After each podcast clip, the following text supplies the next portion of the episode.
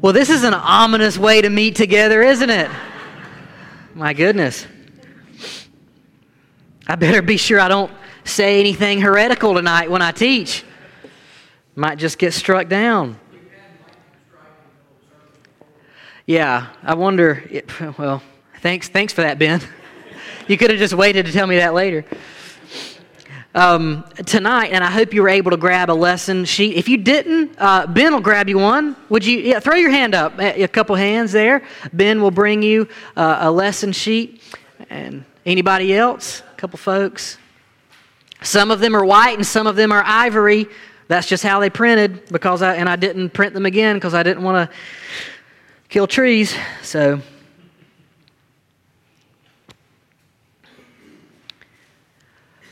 tonight, that's going to be close. Tonight, we're talking about the incommunicable attributes of God. Now, here's what incommunicable means it means the attributes that God does not share with us, the things that are germane to Him, the things that are exclusive to Him that we don't partake in. So I've actually already, because of my sickness, this is the interesting thing. I'm two weeks ahead on my on my sermon prep now. It's amazing, but um, uh, but the, the reality is when we talk about communicable attributes of God, you might think of knowledge. God is all knowing. We have the ability to know, but we don't know like God knows. So He communicates this attribute, He shares it with us. We get to share in part of what He's like, but not fully, not fully like He's like. So God is all knowing, we are partially knowing. Now, incommunicable attributes of God are a little different. They are the ones that we don't share. Now, you may wonder, what good is this to talk about all the things that we don't get to experience? Well, the good news is when we see the incommunicable attributes of God, the things that He has that we don't, we're able to understand that He is God and we are not. We're able to see what He is like. We're able to get a picture of His holiness, that He is other than us, that He's set apart from us and different. So let me just read from Isaiah 55. And, uh, and, and we'll start it off with this passage, which I think is appropriate. Seek the Lord while he may be found, call upon him while he is near. Let the wicked forsake his way, and the unrighteous man his thoughts. Let him return to the Lord, that he may have compassion on him, and to our God, for he will abundantly pardon. For my thoughts are not your thoughts, neither are your ways my ways. So there's some what you might call discontinuity here. There's some, some, some senses in which God is not like us. Hopefully, that's an easy sell. Hopefully, I don't have to convince you of that. I've lived with me for 31 years, and I have a very good sense that I am not God because I know me and I am not I'm not perfect. I'm not like him. I don't I have I have limitations. I have gaps in my wisdom, gaps in my understanding. I, I, do things, and very, very soon after that, I look back and say, Why did I do that? Why did I do that that way? That wasn't a very smart thing to do. My thoughts are not your thoughts, neither are your ways my ways, declares the Lord. For as the heavens are higher than the earth, so are my ways higher than your ways, and my thoughts than your thoughts. For as the rain and snow come down from heaven, and do not return there, but, but water the earth, making it bring forth and sprout, giving seed to the sower and bread to the eater, so shall my word be that goes out from my mouth. It shall not return to me empty. It shall accomplish that which I purpose and shall succeed in the thing for which I sent it. Friends, this is why I preach the Bible. Because I'm not God and I don't have any power. I, I can't do I can't do heart change. I can't do heart t- change, but the Word of God can. Right? How many of us would love to be able to say that our Word will accomplish what we send it out to do. When you're having a conversation with somebody, when you're having a tense, I don't know, a conflict, and uh, you, you, get in a wreck downtown, and somebody opens up the door of their car and they're just steaming mad hot, and you wish, I wish I had some words right now that could just kind of cool the situation down. I wish my word could go forth and do exactly what I hope for it to do. Well, we are not like that, but God is. God's word always accomplishes exactly what he sends it to do. So, to speak of God, this is an introduction here. To speak of God is an interesting little exercise. We can speak of him truly, but we can't speak of him exhaustively. In other words, we can say true things about God, but we can never really understand the depth of those things that we say. Does that make sense? In other words, we can say God is righteous, and that's true. But who of us can plumb the depths of his righteousness? Who of us has ever seen how deep that well is? We can speak of God truly, even though we can never know him fully. So, it's an interesting exercise when we speak about God. This is to say, we can know him, but we can't fully comprehend him. But, as I've said before, and these thoughts are not mine, by the way, I've, you know, there's been a scandal going on with pastors just ripping off other pastors' sermons wholesale. It's really kind of embarrassing. That's why, if you ever wonder, I'm not just a nerd. I'm not just like putting footnotes at the bottom. I'm trying to tell you that the things that I'm telling you are not necessarily all original to me, so no one can accuse me of ripping off somebody else's material. But anyway, the reality is this God exists in that perfect little space, right? Having to I'm having to, I, I see it before y'all do, maybe, and so I know it's coming. I think what happens is every time I say something really profound, there's just a bolt of lightning, right? Just to kind of confirm it. God exists in that perfect little space where you can't worship something that you can't describe, right? You can't worship something that you can't know. But you can't, but, but, um, let's see how have i got it written here but you you also don't worship what you fully understand right you don't worship something that you know everything about and god exists in this perfect little space for us and and, uh, and this is why we come to the communicable and incommunicable attributes. Some attributes of God are shared with his image bearers, us, and some are not. The ones he does share are called communicable, those he does not are called incommunicable. We should expect this because God is transcendent. In other words, he's far off, he's other than us, but he's also near. He's relatable, he's immanent. He's both of these things at the same time. And hopefully, hopefully, we're making this abundantly clear on Sunday nights when we're seeing the God of the book of Exodus who is high and lifted up and he's holy, but he also desires to draw near to his people. And he does so through these things like the tabernacle, through the, the sacrificial system, all of these different things that God does to say, I'm so holy, God says, I don't have any business messing with those dirty sinners, but I'm going to take pains to make a way so that I can be with my people again, just as he was, walking with Adam and Eve, as it were, in the cool of the day in the Garden of Eden. And one day we will be restored back to that reality where there is no longer any veil between us and God. Here's an example God's love is communicable. You can love God you can love your kids, you can love your grandkids, you can love your husband and wife. You have the capacity to love. Why do we have this capacity to love? Where does it come from? What does it point to? It points to the fact that the God who created us is a God of love, right? Now, His love is perfect, His love is infinite, His love is never changing. Our love is imperfect. Our loves are many times changing. Our loves uh, rise and fall, as it were. But God's love is, is perfect. So, what we are seeing here is with these kind of communicable attributes, we'll talk about this more next time. The things that we have the capacity to do, even though we do them in a broken way, the things that we have the capacity to do point us toward the God who does them perfectly.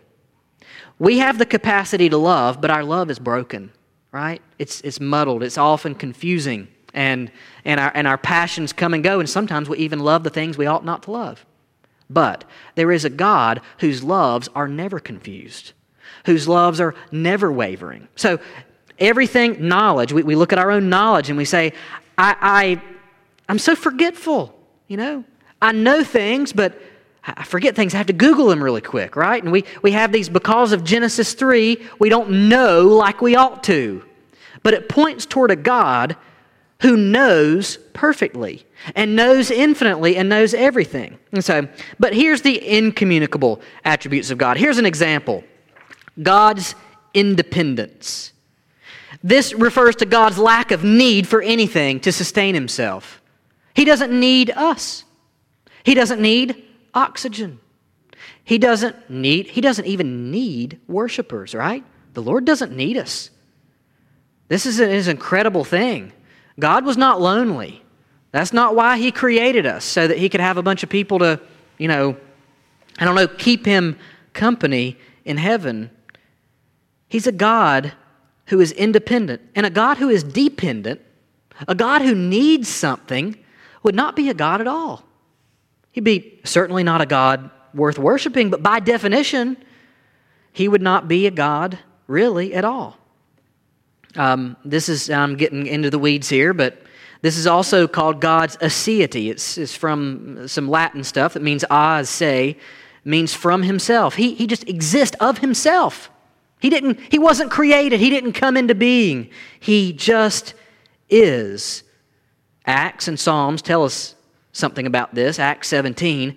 The God who made the whole world and everything in it, being Lord of heaven and earth, heaven and hearth. It's a, it's a typo there.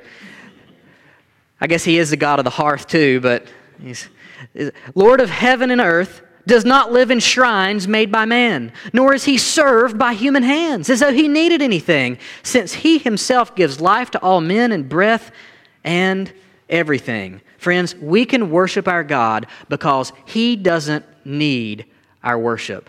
You know, somebody said something about this, this is just an illustration. The fact that you don't have to say the Pledge of Allegiance is a good reason why you ought to. The fact that you're not coerced to, to love your country is a good reason to love your country because there are many people who live in countries where they are coerced to salute the flag, right?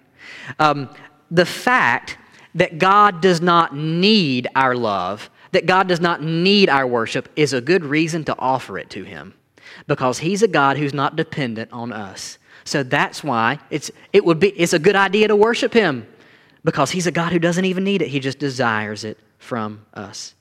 Every beast of the forest is mine, the cattle on a thousand hills. I know all the birds of the air, and all that moves in the field is mine. If I were hungry, I would not tell you, for the world and all that is in it is mine.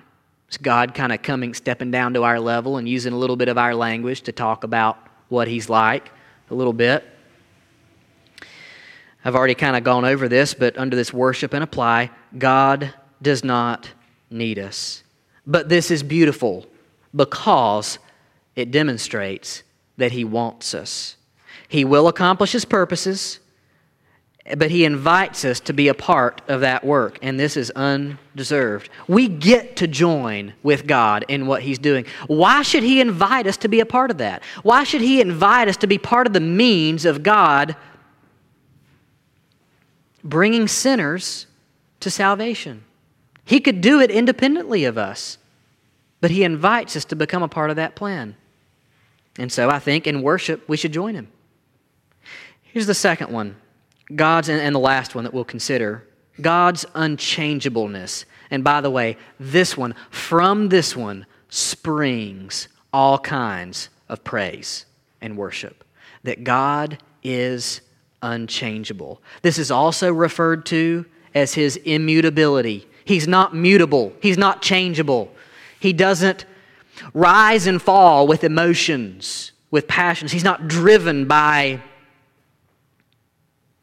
I don't know, uh, passions or emotions. He's, that's what I say in that last sentence. God is not subject to passions or emotions which are out of his control. I'll talk about this in, in just a moment, but Malachi, just to look at the Bible, Malachi says, For I, the Lord, do not change. It's pretty clear. Psalm 33 The counsel of the Lord stands forever, the plans of his heart to all generations. So this means that God is not subject to outside forces altering his nature. God cannot be acted upon, right? Uh, here's an interesting little thing passions, the word passions, until about 150 years ago, it was a negative word. Today, we use the word passion to mean good things, right? We, we desire that a husband be passionate about his kids or his job. We desire that, uh, or we, we would say this, oh, so and so, she's just a passionate Sunday school teacher, right? And it's seen as a good thing. But until that, this is a very recent development, it always in the past referred to being unduly influenced, not having control over your emotional state, able to be influenced by the rising and falling of, I don't know, the whatever little chemicals are firing across our synapses. Indeed, up until the 19th century, the word passions was only used to speak of creatures. It was never used in the history of the church to speak about God. God was not spoken of as having passions. And I think this is right if we understand what passions are. We see the difference in this one word between, between the Christian God, the one true God, and the gods of uh, Greek mythology, right? These gods that have to be appeased, right? Sacrifices have to be made to them. They have to be swayed. They have to be convinced. They're, they're susceptible to emotional fluctuation, overcome by variation in mood. It's uh, quoting from Matthew Barrett there. They need to be manipulated. Here's a little explainer. While a firefighter may choose not to be overcome with emotion, when he arrives on the scene of a burning building? God is incapable of being influenced by passions by his nature. I remember the first time when I was younger and I was in the fire department. I remember one of the first times that I got to the fire station first to drive the truck. And it was dispatch you know, whatever. I think we were going to another district, but it was dispatched as a, as a working house fire. And, you know, when, when you're in the middle of the night, you're asleep, and the pager goes off, and this really loud, intrusive, you know, obnoxious beeping. And you wake up, and you're automatically, these chemicals dump and stuff, and you, and you, and you get in your vehicle, you go real quick to the station, you get there, and you're like, I'm the first one here that means I'm holding the ball, right? You, you, throw your stuff in the truck and you start taking off down the road. I remember, I remember the very first night. It's got to be middle of the night. It's, it's dark. Uh, you know, nobody's in town. I get up to the stoplight, the one stoplight in our town, and I and I put my foot on the brake coming up to the four-way intersection. I got to turn left to go to that town, to that next town over. When I put my foot on the brake, my leg is doing this right here. It's like this stuff is just dumped into my system, and it's like adrenaline is just pumping. And I remember thinking to myself, Greg, you got to calm yourself down. Like you're being influenced by some stuff that's going to make you drive this thing off the road. The good news is, God doesn't, He's not influenced this way. He doesn't have to choose not to be overcome with emotion because His essence is unchanging. He is who he is. He's perfect in all of his attributes. He's perfect in love. He's perfect in wrath. He's perfect in mercy. He's perfect in all of his attributes. But wait a second. Hold up. Doesn't this mean that God doesn't care? Like, can't I speak of God? Can't I speak of God feeling compassion? Well, is, is he apathetic? Is he cold or callous or stoic or distant? Does, does he not feel love toward me in, in my pain? Here's some things we got to keep in mind God's attributes are perfect and infinite. This is where we see God's immutability is important for us. In our moment of need, we can remember that God's love is always infinite toward us. It doesn't need to rise to meet the occasion, it's just there. He is love toward those who are His. He is love in a certain way toward all of His creatures. He, it is not in danger of changing or being pushed around by our unfaithfulness. Here's the backside of this coin. What if, what if, believer, you fall into some kind of sin, disobedience for a season, right? Would that mean that God's love for you is lessened? God is immutable, His love is there. Immutability, this, this unchangeableness of God, right? And that's a, that's a big, big new word. It's not a danger to God's love or concern for us at all. Indeed, it, it actually protects God's love for us. We're not in danger of God sleeping or being uncaring or from one day to the next. Remember in, in 1 Kings 18 when, when the prophets of Baal are there and Elijah goes up against them, what do, the, what do the people have to do to try to get the prophets of Baal to wake up? They start slashing themselves to, to, to wake him up, right? And Elijah begins to taunt them, Is your God asleep? Is he in the bathroom? Right? It's kind of crass, but it's what the Word of God says. Their God was passible, their God was mutable. Little g God is no God at all. The God of the Bible is unchanging. Here's how we can worship God and apply this. This stands, just as an example, uh, application, this stands in direct contradiction to Latter day Saint teaching. As man now is, God once was. As God now is, man may become. The Latter day Saint God, for instance, is, is always growing in his godhood every day. He's kind of like the Amway God. He could, he could level up and maybe be, you know, I don't know, a double diamond maybe next week or something like that. We praise God, however, for being unchanging. If he should change, he might relate to us differently tomorrow than he does today. He might become incensed or, or, or, or, or somehow unrighteously angry at our sin and, and, and just banish us all to hell. He could, he could change his covenant. You know, have you ever heard your, somebody say, I don't think it's going to change the plan of salvation? Well, if God was immutable, if God was mutable, if God was changeable, he could change the plan of salvation and then all of a sudden we're wrecked. But God is unchanging. In a word, we can worship him because he is not like us. This is an incommunicable attribute. God is not like us, and praise God that he's not like us. Praise God that He is not moved and pushed around by emotions and passions like we are. Praise God that He doesn't love one day and angry the next. Praise God that He doesn't have to rise to meet the occasion. He just is. And this is what I want to leave you with tonight. When you are in the throes of some uncertainty and you begin to question God's love toward you, preach this doctrine to yourself that God does not change.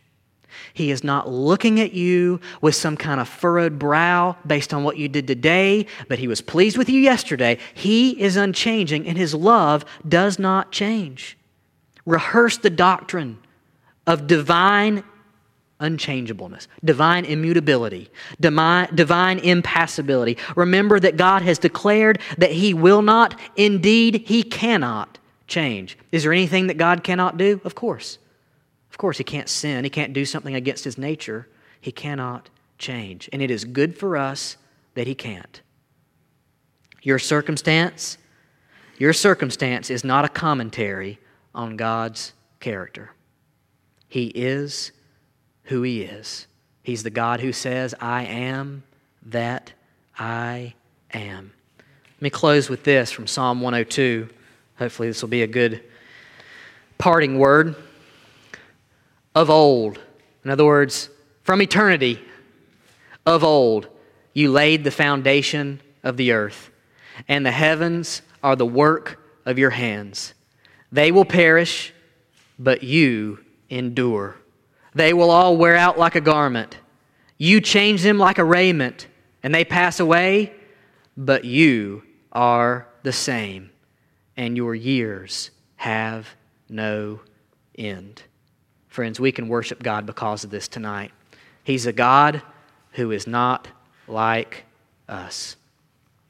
Are there any questions about divine immutability, divine impassibility?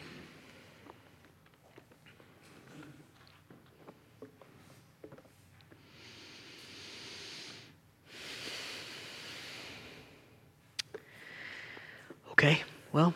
Why don't I pray and we'll be dismissed? Thank y'all for being here tonight.